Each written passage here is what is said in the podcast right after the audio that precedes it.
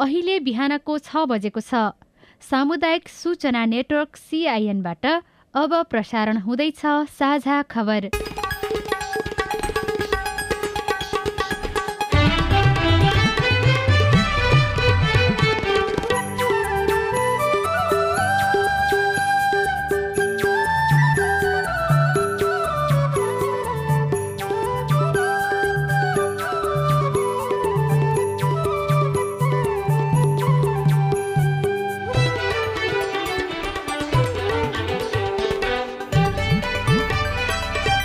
शुभ प्रभात यो सिआइएनको साझा खबर हो। उषा तामाङसँगै लील प्रकाश चन्दको तपाईँलाई स्वागत छ। सामुदायिक रेडियोबाट देशैभरि एकैसाथ प्रसारण भइरहेको साझा खबर सिआइएन खबर डट कम र मोबाइल एप सिआइएनबाट पनि सुन्न सकिन्छ। आज दुई हजार उनासी साल जेठ छ गते शुक्रबार मे बिस तारिक सन् दुई हजार बाइस नेपाल सम्बत एघार सय बयालिस ज्येष्ठ कृष्ण पक्षको पञ्चमी तिथि।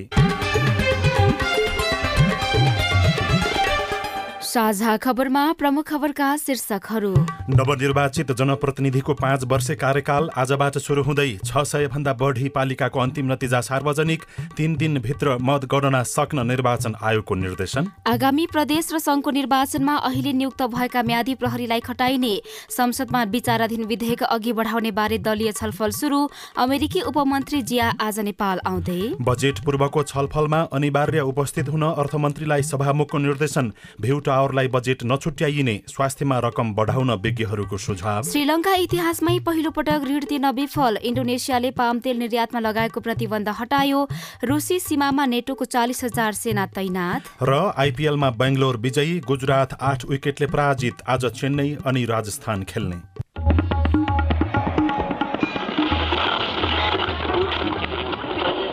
सयौं रेडियो। हजारौं रेडियो कर्मी। र करोडौं नेपालीको माझमा यो हो सामुदायिक सूचना नेटवर्क सिआइएन साझा खबरको सबैभन्दा सुरुमा नवनिर्वाचित जनप्रतिनिधिको पाँच वर्ष कार्यकाल आजबाट सुरु हुन लागेको प्रसङ्ग। गएको वैशाख तीस र त्यसपछिका विभिन्न चरणमा भएको स्थानीय तहको चुनावबाट निर्वाचित भएका जनप्रतिनिधिको पाँच वर्षीय कार्यकाल आजबाट शुरू हुँदैछ।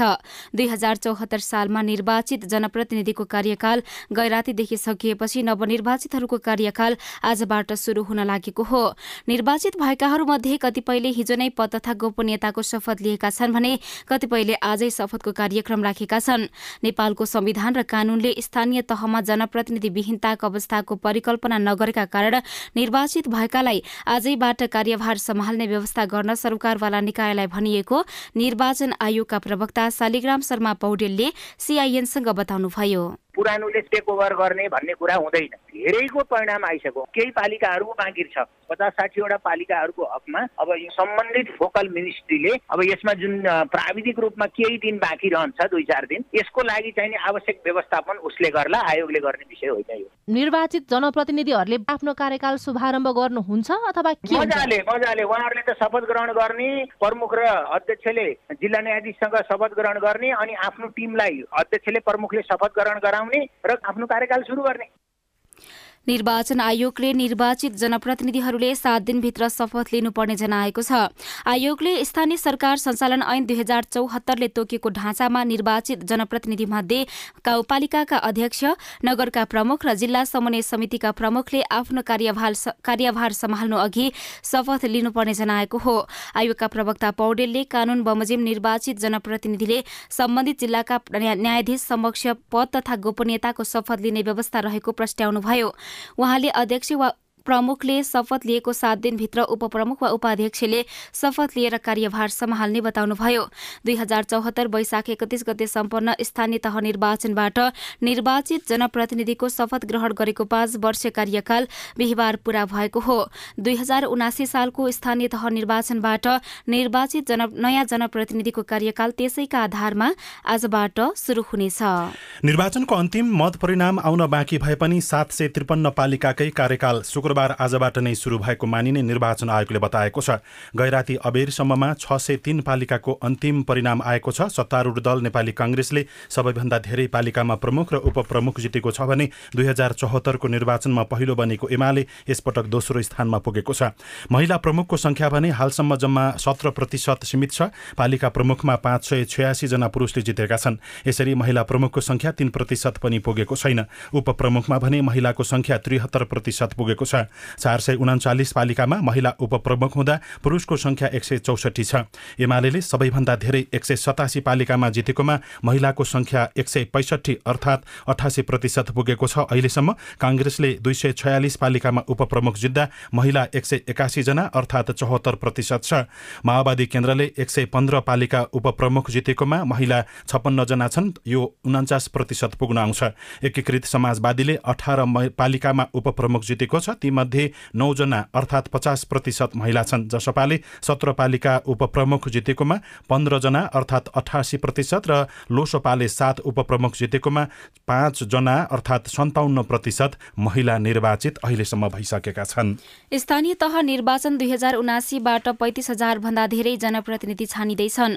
पछिल्लो नतिजा अनुसार प्रमुख र अध्यक्षमा नेपाली काङ्ग्रेसबाट उम्मेद्वारी दिएका दुई सय बहत्तर जना निर्वाचित भएका छन् भने उपप्रमुख वा उपाध्यक्षमा गरी सय पचासजना विजयी भएका छन्।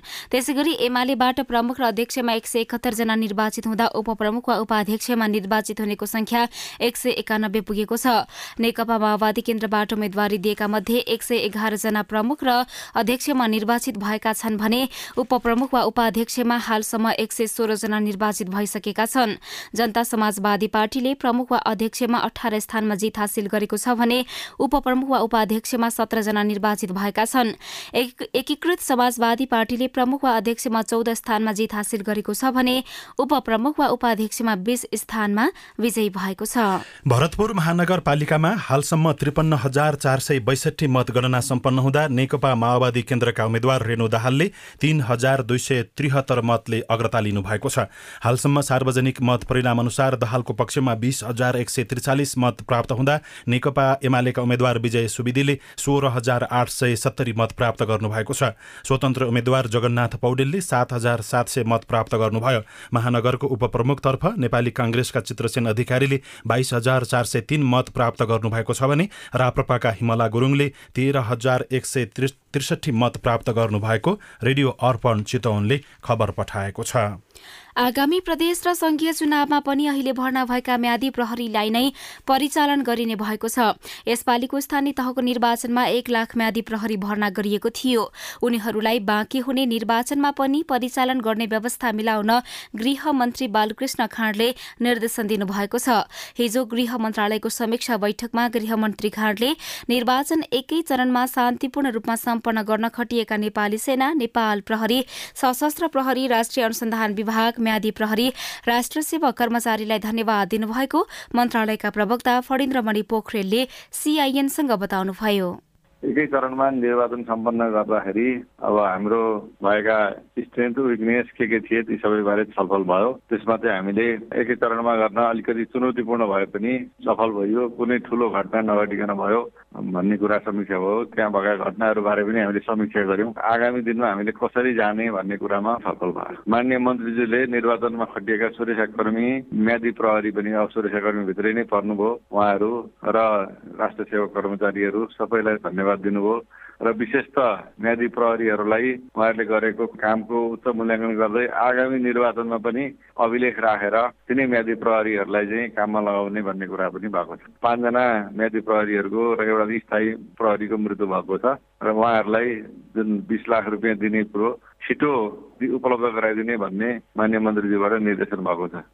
स्थानीय तहको निर्वाचनको मतगणना कार्य चलिराखेको छ। अहिलेसम्म छ सय भन्दा धेरै स्थानीय तहको अन्तिम नतिजा आइसक्दा ढिलाइ भएको भन्दै निर्वाचन आयोगले भने अबको तीन दिनभित्रमा सबै मतगणना कार्य सक्ने गरी व्यवस्था मिलाउन मातहतका निकायलाई निर्देशन दिएको छ।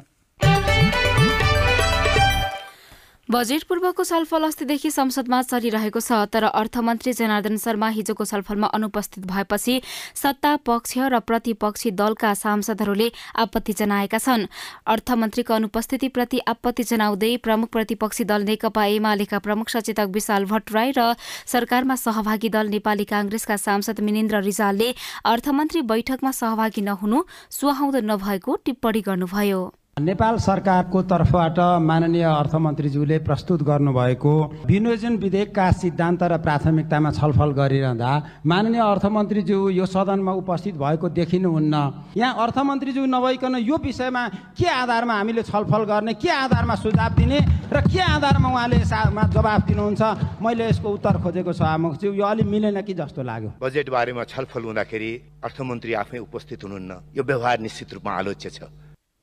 सांसदहरूको असन्तुष्टिपछि सभामुख अग्निप्रसाद सापकोटाले अर्थमन्त्री शर्मालाई छलफलको क्रममा अनिवार्य उपस्थित हुन रुलिङ गर्नुभयो। प्रतिनिधि सभा नियमावली दुई हजार पचहत्तरको नियम छको उपनियम पाँच बमोजिम सम्बन्धित मन्त्रालयका मान्य मन्त्रीको बैठकमा उपस्थितिका लागि निर्देश गर्दछु। सम्बन्धित मन्त्री उपस्थित नहुन्जेलसम्मका लागि उपस्थित मन्त्रीहरूले यसको गम्भीरतापूर्वक नोट गर्ने र रिपोर्टिङ गर्ने कुराको पनि निर्देश गर्छु। सरकारले जेठ पन्ध्र गते अनिवार्य बजेट सार्वजनिक गर्नुपर्ने कानूनी व्यवस्था र संवैधानिक व्यवस्थाका कारण संसदमा बजेट पूर्वको छलफल अस्तिदेखि शुरू गरेको छ। बैठकमा नेकपा एकीकृत समाजवादी पार्टीका सांसद जीवनराम श्रेष्ठले देशमा रासायनिक मलको उद्योग स्थापना हुनुपर्ने बताउनुभयो। यसैबीच नेकपा एमालेका नेता भीम रावलले नदी र जलस्रोतको समुचित प्रयोग र दीर्घकालीन नीतिमा बजेटको प्राथमिकता नभएको टिप्पणी गर्नुभयो। विनियोजन विधेयकको सिद्धान्त र प्राथमिकता सम्बन्धी छलफलमा नेता रावलले भारतबाट बत्तीस रुपियाँमा आठ सय मेगावाटसम्म बिजुली किन्ने र देशमा धेरै बिजुली भएको भन्दै राष्ट्रिय स्वार्थ र रणनैतिक महत्वका नदीनाला बेच्ने काम तत्काल रोक्न समेत बजेटमै उल्लेख गर्नुपर्ने बताउनुभयो। एकातर्फ देशले भारतीय विद्युत ऊर्जा प्रति युनिट बत्तीस रुपियाँसम्म खर्च गरी किन्ने वार्षिक आठ सय मेगावाटसम्म भारतबाट विद्युत ऊर्जा आयात गर्ने अर्कोतर्फ देशमा विद्युत बढी भएको हल्ला खिचाएर देशका रणनीतिक महत्त्वका नदीनालाहरू विदेशीको हातमा सुम्पुने नीतिमा परिवर्तन गर्ने कुरा प्रस्तुत सरकारी सिद्धान्त र प्राथमिकतामा कहीँ पनि भेटिएन। यस्तो स्थितिमा सरकारले नेपालको जलस्रोत र जलविद्युतको राष्ट्रिय हित र स्वार्थमा सदुपयोग गर्न आगामी बजेटमा कुनै नीति कार्यक्रम वा रकमको व्यवस्था गर्ला भन्ने कुनै आधार देखिँदैन र आशा गर्ने स्थिति पनि छैन। केवल कोशी गण्डकी नदीकै नीति नेपालले भोग्नुपर्ने परिस्थिति देखिँदैछ यस्तो नहोस्। भारतीय प्रधानमन्त्री नरेन्द्र मोदीको लुम्बिनी भ्रमणका क्रममा अरुण चौथो आयोजनाको विकास र कार्यान्वयनका लागि सतलज जलविद्युत लिमिटेड र नेपाल विद्युत प्राधिकरण बीच सम्झौता भएको थियो।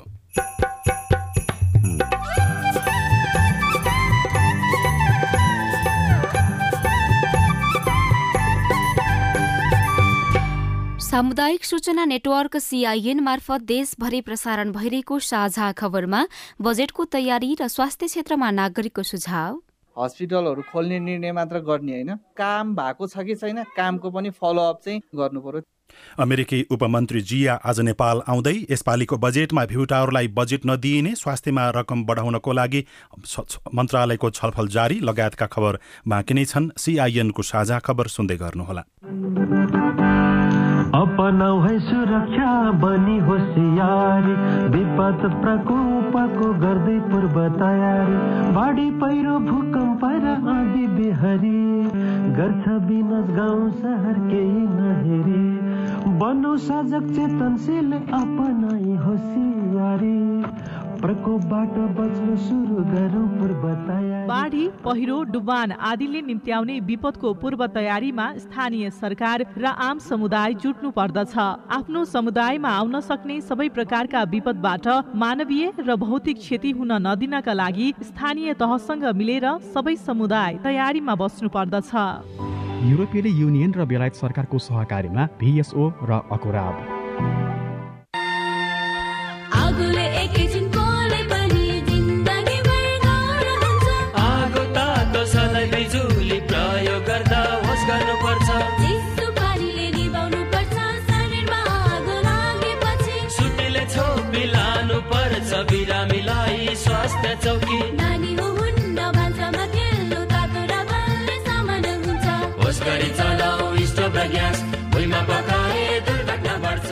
अग्निजन्य दुर्घटना भएमा शून्य एक पचपन्न पचपन्न छ आठ नौमा सम्पर्क गर्नुहोस्। बिबिएस नेपाल ललितपुर। सामाजिक रूपान्तरणका लागि यो हो सामुदायिक सूचना नेटवर्क सिआइएन तपाईँ अहिले देशभरिका सामुदायिक radio CIN Khabar dot com र मोबाइल एप सिआइएनबाट एकैसाथ साझा खबर सुन्दै हुनुहुन्छ। अब आज काठमाडौँबाट प्रकाशित पत्र पत्रिकाको खबर। संसदमा विचाराधीन विधेयकबारे परामर्श शीर्षकमा नारायण काफ्लेले गोर्खापत्र दैनिकमा खबर लेख्नु भएको छ। संसदमा विचाराधीन विधेयकको छलफल अघि बढाउने विषयमा सरकारले उच्च स्तरीय राजनैतिक परामर्श थालेको छ। गृहमन्त्री बालकृष्ण खाँड र कानून न्याय तथा संसदीय मामिला मन्त्री गोविन्द प्रसाद शर्मा कोइरालाले उच्च स्तरीय परामर्श थाल्नु भएको हो। विचाराधीन विधेयकबारे मन्त्रीद्वयले हिजो नेकपा माओवादी केन्द्रका अध्यक्ष पुष्पकमल दाहाल प्रचण्डसँग भेटवार्ता गर्नुभयो। यसअघि प्रधानमन्त्री शेरबहादुर देउवा नेकपा एकीकृत समाजवादीका अध्यक्ष माधव कुमार नेपाल लगायतसँग पनि परामर्श भइसकेको छ। कानून मन्त्री कोइरालाले विचाराधीन सबै विधेयकलाई कसरी अघि बढाउने भन्ने बारे राजनैतिक परामर्श गरेको बताउनुभयो। शहरी विकास मन्त्रालयले आगामी आर्थिक वर्ष दुई हजार उनासी असीको बजेटमा भ्यूटावर र सभाहाल लगायतका योजनालाई प्राथमिकतामा नराख्ने भएको छ।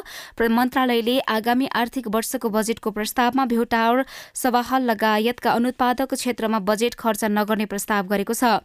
शहरी विकास मन्त्री रामकुमारी झाँक्रीले आगामी आर्थिक वर्षको बजेटमा भ्यूटावर सभाहाल लगायतका अनुत्पादक क्षेत्रमा बजेट नछुट्याउने घोषणा गर्नुभएको छ।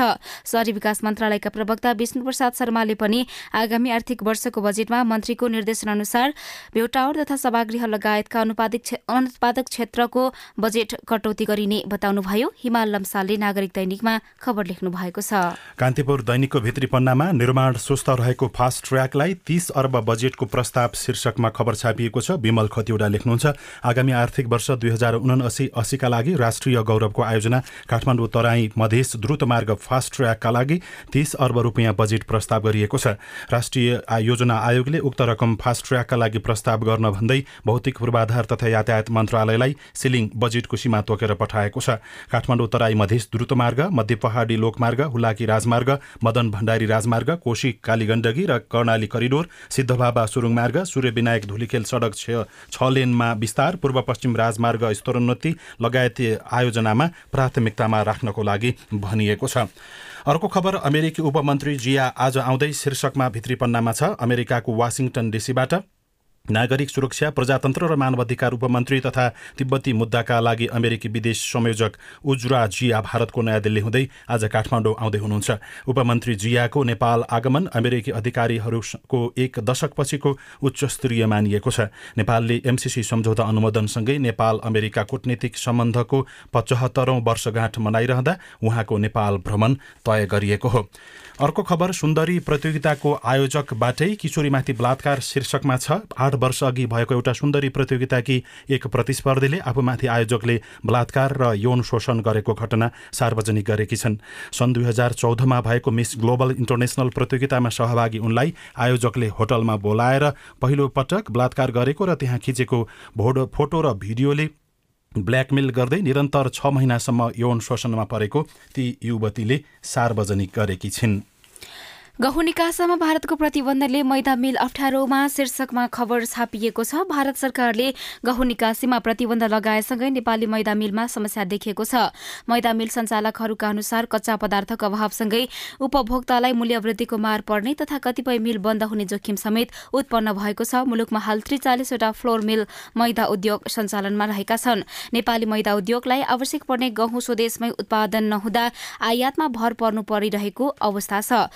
प्रत्येक मैदा उद्योगलाई वार्षिक दुई लाख पचास हजार क्विन्टल गहुँ आवश्यक पर्छ भने साना घरेलु मिलले खपत गर्ने गहुँको परिमाणबारे एकिन तथ्याङ्क छैन। नयाँ पत्रिका दैनिकमा न्यायाधीश नियुक्तिको नयाँ निर्देशिका जिल्ला र उच्चको न्यायाधीश हुन सो घोषणा सहित विवरण पेश गर्नुपर्ने प्रस्ताव शीर्षकमा शिल्पा कर्णले खबर लेख्नु भएको छ। त्यसै गरी भित्री पन्नामा श्रम स्वीकृति पनि अनलाइनबाट आजदेखि श्रम कार्यालयका सबै सेवा अनलाइनबाट विदेश जाने कामदारले सबै प्रक्रियाका लागि काठमाडौँ धाउनुपर्ने बाध्यता अन्त्य भएको खबर छ। राजधानी दैनिकमा भने सशस्त्रमा अब उचाइ अनुसारको तौल शीर्षकमा रोशन श्रेष्ठले खबर लेख्नुभएको छ। सशस्त्र प्रहरी कर्मचारीहरूले अब शारीरिक व्यायाम र खानपानमा विशेष जोड दिनुपर्ने भएको छ। सशस्त्र प्रहरी महानिरीक्षक राजु अर्यालको अध्यक्षतामा बसेको परामर्श समितिको बैठकले फौजी लायक शारीरिक स्वास्थ्य तथा चुस्ततामा विशेष जोड दिने निर्णय गरेसँगै सशस्त्रका कर्मचारीहरूले अब आफ्नो उचाइ अनुसारको तौल पनि तौल पनि मिलाउनु पर्नेछ साथै ठूलो भुँडी भएकाले घटाउनु पर्नेछ। साझा खबरमा अब हेलो सिआइएन सजना तिमल आजको हेलो सिआइएनमा हामीले राहदानीसँग सम्बन्धित प्रश्न लिएका छौं। सबै प्रश्नको जवाफ दिँदै हुनुहुन्छ राहदानी विभागका सूचना अधिकारी निर्देशक शरद राज आरन। म ओखलढुङ्गा जिल्ला लिखु गाउँपालिका वार्ड नम्बर सातबाट नारायण श्रेष्ठ। मेरो पासपोर्ट हराएको छ। पुनः बनाउनको लागि मैले के गर्नु त होला? पासपोर्ट हराएको छ भने पहिला यहाँसँग पासपोर्ट नम्बर छ कि छैन? छैन भने यहाँ जिल्ला जिल्ला प्रशासन कार्यालयमा गएर हराएको पासपोर्टको विवरण लिन सक्नुहुन्छ र त्यहाँबाट एप्लाई गर्न सक्नुहुन्छ। हजुर नमस्कार। घोराई उपमहानगरपालिका पन्ध्र पासपोर्टको Arghakhanchi ARGH KHN CH I हुनुपर्नेमा C L L HI भयो। यसलाई चाहिँ के गर्नुपर्छ? त्यो छ भने यहाँहरूले चाहिँ फेरि नयाँ राजधानीको लागि एप्लाई गर्न सक्नुहुन्छ। त्यसको लागि चाहिँ फारमहरू पहिलाको जस्तै गरेर फारमहरू भर्ने भर्ने अनि पुरानो पासपोर्ट राजधानी महलमा चाहिँ यो जुन अहिले नयाँ बनेको छ त्यो राजधानी राखेर यहाँले प्रोसेस गर्न सक्नुहुन्छ। म ताप्लेजुङ जिल्लाबाट बोलेको हो सूर्यमान लिम्बू। मैले यो कोरोना ऊ आउनुभन्दा अगाडि पाँच वर्ष जस्तो भयो होला मेरो पासपोर्ट काठमाडौँ मेन परमा दिएको थिएँ। एजेन्ट पनि कता गयो उसको नम्बर पनि लाग्दैन अस्तिदेखि नै लाग्दैन अनि मैले त्यो के गरेर कहाँ जानुपर्छ होला? अब त्यो मेन पावरको चाहिँ हामीलाई थाहा हुन्न। तपाईँले म्यान सम्बन्धित म्यान पावरमै सम्पर्क गरेर काठमाडौँ आएर हुन्छ है के हुन्छ सम्बन्धित म्यान पावरमै सम्पर्क गरेर तपाईँले चाहिँ त्यो पासपोर्टको अवस्था के छ त्यो बुझ्नुपर्ने हुन्छ होइन? पहिलो कुरो किनभने त्यसरी मेन पावरलाई तपाईँले पासपोर्ट छोडिदिएर पाँच पाँच वर्षसम्म गर्नु हुँदैन। किनभने पासपोर्ट भनेको त्यसरी अरूलाई त्यसरी बेगारिसी छोड्ने चिजै होइन। किनभने त्यो संवेदनशील डकुमेन्ट हो। संवेदनशील डकुमेन्ट त्यसरी छोड्नु हुन्न त्यही भएर तपाईँले मेन पावरमा सम्पर्क गरेर तपाईँले त्यो पासपोर्ट चाहिँ लिनुपर्छ। यदि त्यो अब भेट्दै भेटिएन त्यो कुनै कारणले पत्ता लाग्न सकेन भने तपाईँले त्यसको पासपोर्ट नम्बरहरू छैन भने तपाईँले विभागसँग सम्पर्क गरेर पनि अथवा सम्बन्धित जिल्ला प्रशासन कार्यालयसँग सम्पर्क गरेर पनि तपाईँले पासपोर्टको नम्बर लिन सक्नुहुन्छ र हराएको भनेर फेरि नयाँ आवेदन गर्नुपर्ने हुन्छ। तपाईँ जुनसुकै बेला हाम्रो टेलिफोन नम्बर शून्य एक बाहन्न साठी छ चार छमा फोन गरेर आफ्नो प्रश्न समस्या जिज्ञासा र गुनासा रेकर्ड गर्न सक्नुहुनेछ। साझा खबरमा अब विदेशको खबर। श्रीलङ्काले इतिहासमा पहिलो पटक कर्जा भुक्तानी गर्न नसक्दा आर्थिक अवस्था झन गहिरिएको छ। देश स्वतन्त्र भएको सत्तरी वर्ष यताकै सबैभन्दा खराब आर्थिक सङ्कटसँग जुधिरहेको श्रीलङ्काले इतिहासमा पहिलो पटक कर्जा भुक्तानी गर्न नसकेको हो। यसले देशको छवि झन बिग्रने तथा अन्तर्राष्ट्रिय वित्त बजारबाट थप पैसा सापट्टि लिन कठिनाई हुने देखिएको अन्तर्राष्ट्रिय सञ्चार माध्यमहरूले उल्लेख गरेका छन्। इन्डोनेसियाले पाम तेलको निर्यातमा लगाएको प्रतिबन्ध हटाएको छ। यो कदमले युक्रेन युद्धपछि खाद्य आपूर्तिमा देखिएको कठिनाईलाई केही सहज हुने आशा बढाएको छ। राष्ट्रपति जोको विडोडो डोले स्थानीय आपूर्ति र मूल्यमा आएको सुधारलाई मध्यनजर गर्दै पाम तेलको निर्यातमा लगाइएको प्रतिबन्ध मे तेइसबाट हटाइने जानकारी दिनुभयो र पूर्वी युरोपमा तैनाथ नेटो गठबन्धनको सैन्य संख्या चालिस हजार पुगेको छ। यो गत वर्षको तुलनामा झण्डै दस गुणाले बढेको अन्तर्राष्ट्रिय सञ्चार माध्यमहरूले उल्लेख गरेका छन्। साझा खबरमा अब खेल खबर। इन्डियन प्रिमियर लिग आइपिएल क्रिकेटमा रोयल च्यालेन्जर्स बेङ्गलोर विजयी भएको छ। राति भएको खेलमा बेङ्गलोरले गुजरात टाइटन्सलाई आठ विकेटले हराएको हो। गुजरातले दिएको एक सय उनासत्तरी रनको लक्ष्य बेङ्गलोरले अठार ओभर चार बलमा भेटायो यसअघि टस जितेर पहिले ब्याटिङ गरेको गुजरातले निर्धारित बीस ओभरमा पाँच विकेटको क्षतिमा एक सय अडसठी रन बनाएको थियो। जितसँगै बेङ्गलोरले प्ले अफमा पुग्ने सम्भावना कायमै राखेको छ। आइपीएलमा आज राजस्थान रोयल्स र चेन्नई सुपर किङ्स खेल्नेछन् यो खेल नेपाली समयअनुसार राति पाउने आठ बजे शुरू हुनेछ। बजेटमा स्वास्थ्यको प्राथमिकता कति? रेडियो रिपोर्ट स्वस्थ जीवनशैली सम्बन्धी सन्देश अरू खबर र कार्टुन पनि बाँकी नै छ। सिआइएनको साझा खबर सुन्दै गर्नुहोला। अब सबैको मुहारमा खुसी छाउने भयो। किनकि सस्तोमा राम्रो इन्टरनेटको सुविधा लिएर फाइबर आयो। हजुर दस एमबिपिएसदेखि सय एमबिपिएस स्पिडसम्मको आकर्षक प्याकेजहरू लिएर डिस होम फाइबर नेट तपाईँ हाम्रो माझ आएको छ। आउनुहोस् अब सुपर फास्ट इन्टरनेटको मजा लिनुहोस्। सेवा तथा सुविधाको लागि आजै नजिकको डिस होम डिलरलाई अथवा अन्ठानब्बे शून्य पन्ध्र चौवालिस शून्य शून्य शून्यमा सम्पर्क गर्नुहोस्। Dish Home Fiber Net. जोड्दै सारा देशलाई सामाजिक रूपान्तरणका लागि यो हो सामुदायिक सूचना नेटवर्क सिआइएन साझा खबरमा अब बजेट र स्वास्थ्य। चालु आर्थिक वर्षका लागि विनियोजित सोह्र खर्ब सडचालिस अर्ब सन्ताउन्न करोड़ बजेट मध्ये स्वास्थ्यका लागि सात दशमलव पाँच पाँच प्रतिशत बजेट छुट्याइएको थियो। तीन चरणको कोरोना महामारीको सामना गर्न उक्त बजेट पर्याप्त भएन। स्वास्थ्यका अरू संरचना निर्माणदेखि सेवा विस्तारका लागि आगामी वर्षको बजेट कस्तो आउँदैछ? ठिक एक वर्ष अघि चालु आर्थिक वर्षको बजेट सार्वजनिक हुँदा कोरोना महामारी उत्कर्षमा थियो। त्यसैलाई ध्यान दिँदै झण्डै सत्तरी अर्ब महामारी नियन्त्रणमा छुट्याइयो। त्यसबाहेक सबै स्थानीय तहमा आधारभूत अस्पताल निर्माण गर्ने बजेटमा भनिएको थियो तर पूर्ण कार्यान्वयनमा आउन सकेन। दोलखाका गणेश बुढाथोकी आगामी बजेटमा त्यसमा ध्यान दिनुपर्ने बताउनुहुन्छ। अब चाहिँ सरकारले कोरोना जस्तै रोगको बारेमा पनि सचेत हुनुपर्छ। नागरिकलाई सचेत गराउने हस्पिटलहरू खोल्ने निर्णय मात्र गर्ने होइन। काम भएको छ कि छैन कामको पनि फलोअप चाहिँ गर्नु पर्यो स्थानीय तर प्रदेश सरकारसँग समन्वय गरेर चाहिँ के कहाँ कुन ठाउँमा कति जनशक्ति आवश्यकता छ त्यसको व्यवस्थापन गर्नुपर्छ भन्ने लाग्छ। कोरोना महामारी जस्ता विपदले देशमा स्वास्थ्य प्रणाली कमजोर रहेको पुष्टि गराइसकेको छ। चालु आर्थिक वर्षको बजेटले स्वास्थ्य प्रणाली सुधार गर्ने अपेक्षा गरेका नागरिक वर्षको अन्त्यमा पनि खुसी छैनन्। जनकपुरका माया शाह। पहिला गुणस्तरीय स्वास्थ्य हुनुपर्छ। गाउँहरू छ त्यो तिनीहरूमा जुन हस्पिटलहरू छ त्यो धेरै राम्रो हुनु पर्यो अलि त्यसमा पहुँच हुनु पर्यो जति सामग्रीहरू छ इक्विपमेन्टहरू जुन हेल्थ सम्बन्धी छ त्योहरू हुँदाखेरि राम्रो हुन्छ। मौलिक हक अन्तर्गत स्वास्थ्य राखिएको छ। तर आधारभूत स्वास्थ्य सेवामा पनि नागरिकको पहुँच पुगिसकेको छैन। यस्तो अवस्थामा सरकारले आगामी बजेटमा कस्तो योजना ल्याउँदैछ? जवाफमा स्वास्थ्य मन्त्री विरोध खतिवडा। सर्ने रोग सम्बन्धी योजना सुरु गर्दैछौँ सातै प्रदेशमा चाहिँ सगुवार किडनीको प्लान्टको लागि हामी सुर्खेत पोखरामा हामीले सम्झौता गरेर अगाडि बढाइसकेका छौँ। सबै गाउँपालिकामा अस्पताल निर्माण गर्ने एउटा अस्पताल तीव्रता दिएका छौँ। ज्येष्ठ नागरिक अस्पताल अलग एउटा निर्माण गर्ने प्रक्रिया सुरु गरेका छौँ। चालिस वर्षभन्दा माथिका उमेरका मान्छेहरूलाई निशुल्क स्वास्थ्य परीक्षणको चाहिँ किडनी फोक्सो कलेजो मुटु डायबिटिज पाठेघर क्यान्सर लगायतका कुराहरू निशुल्क चेक गर्ने प्रोग्रामहरू सुरु गर्दैछौँ। सबै ठाउँमा हामी अस्पताल निर्माण गर्छौँ। सम्पूर्ण नेपालका गाउँपालिकाहरूलाई टिबी मुक्त बनाउनको लागि चाहिँ हामी योपल्ट फेरि डेढ सय पालिकामा हामी त्यो अभियानको रूपबाट सञ्चालन गर्छौँ। पालिका मात्रै होइन ओडामा पनि हामी निर्माण गर्छौँ। बजेटमा स्वास्थ्यको माग अनुसार सबै कार्यक्रम समावेश हुँदैन।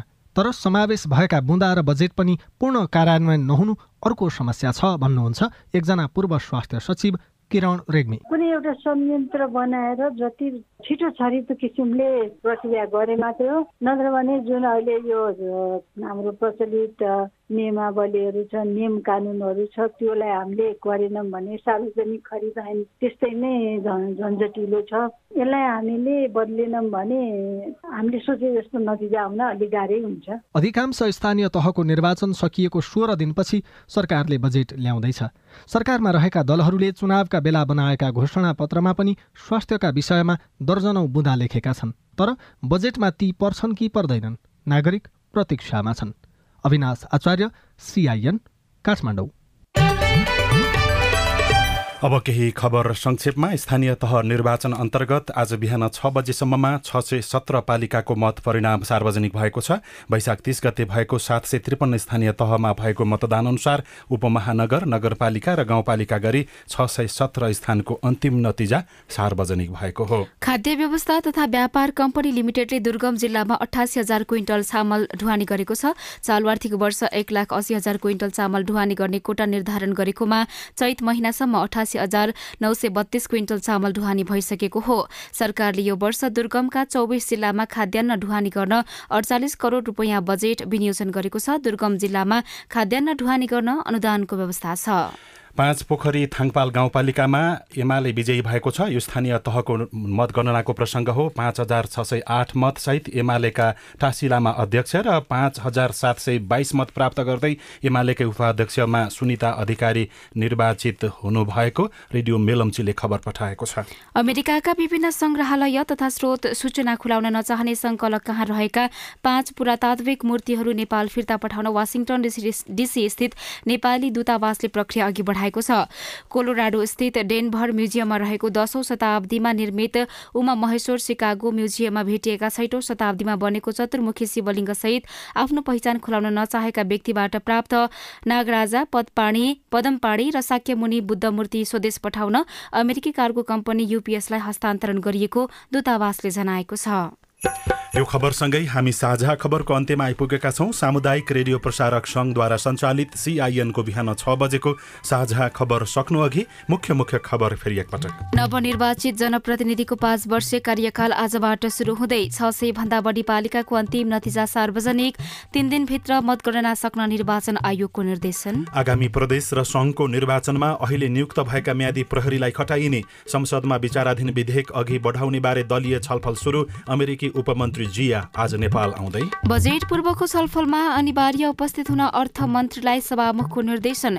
भ्यू टावरलाई बजेट नछुट्याइने स्वास्थ्यमा रकम बढाउन विज्ञहरूको सुझाव। श्रीलङ्का इतिहासमै पहिलो पटक ऋण तिर्न असफल इन्डोनेसियाले पाम तेल निर्यातमा लगाएको प्रतिबन्ध हटायो। र आइपिएलमा बेङ्गलोर विजयी गुजरात आठ विकेटले पराजित आज चेन्नई र राजस्थान खेल्ने।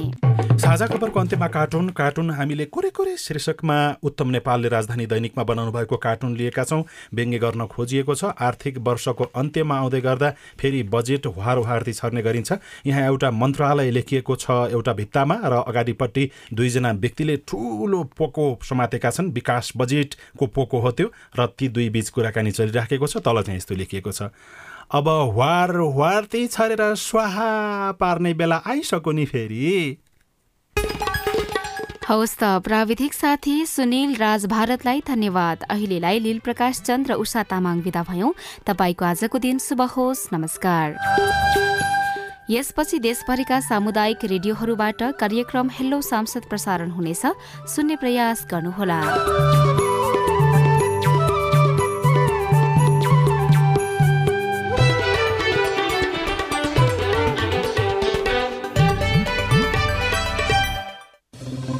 पर्ने आवाजहरू सदनमा उठाउनु भएको छ। तपाईँलाई धन्यवाद दिनुपर्ने हुन्छ। कानून निर्माणमा नागरिक सहभागिता सिद्धान्त र अभ्यास। पारित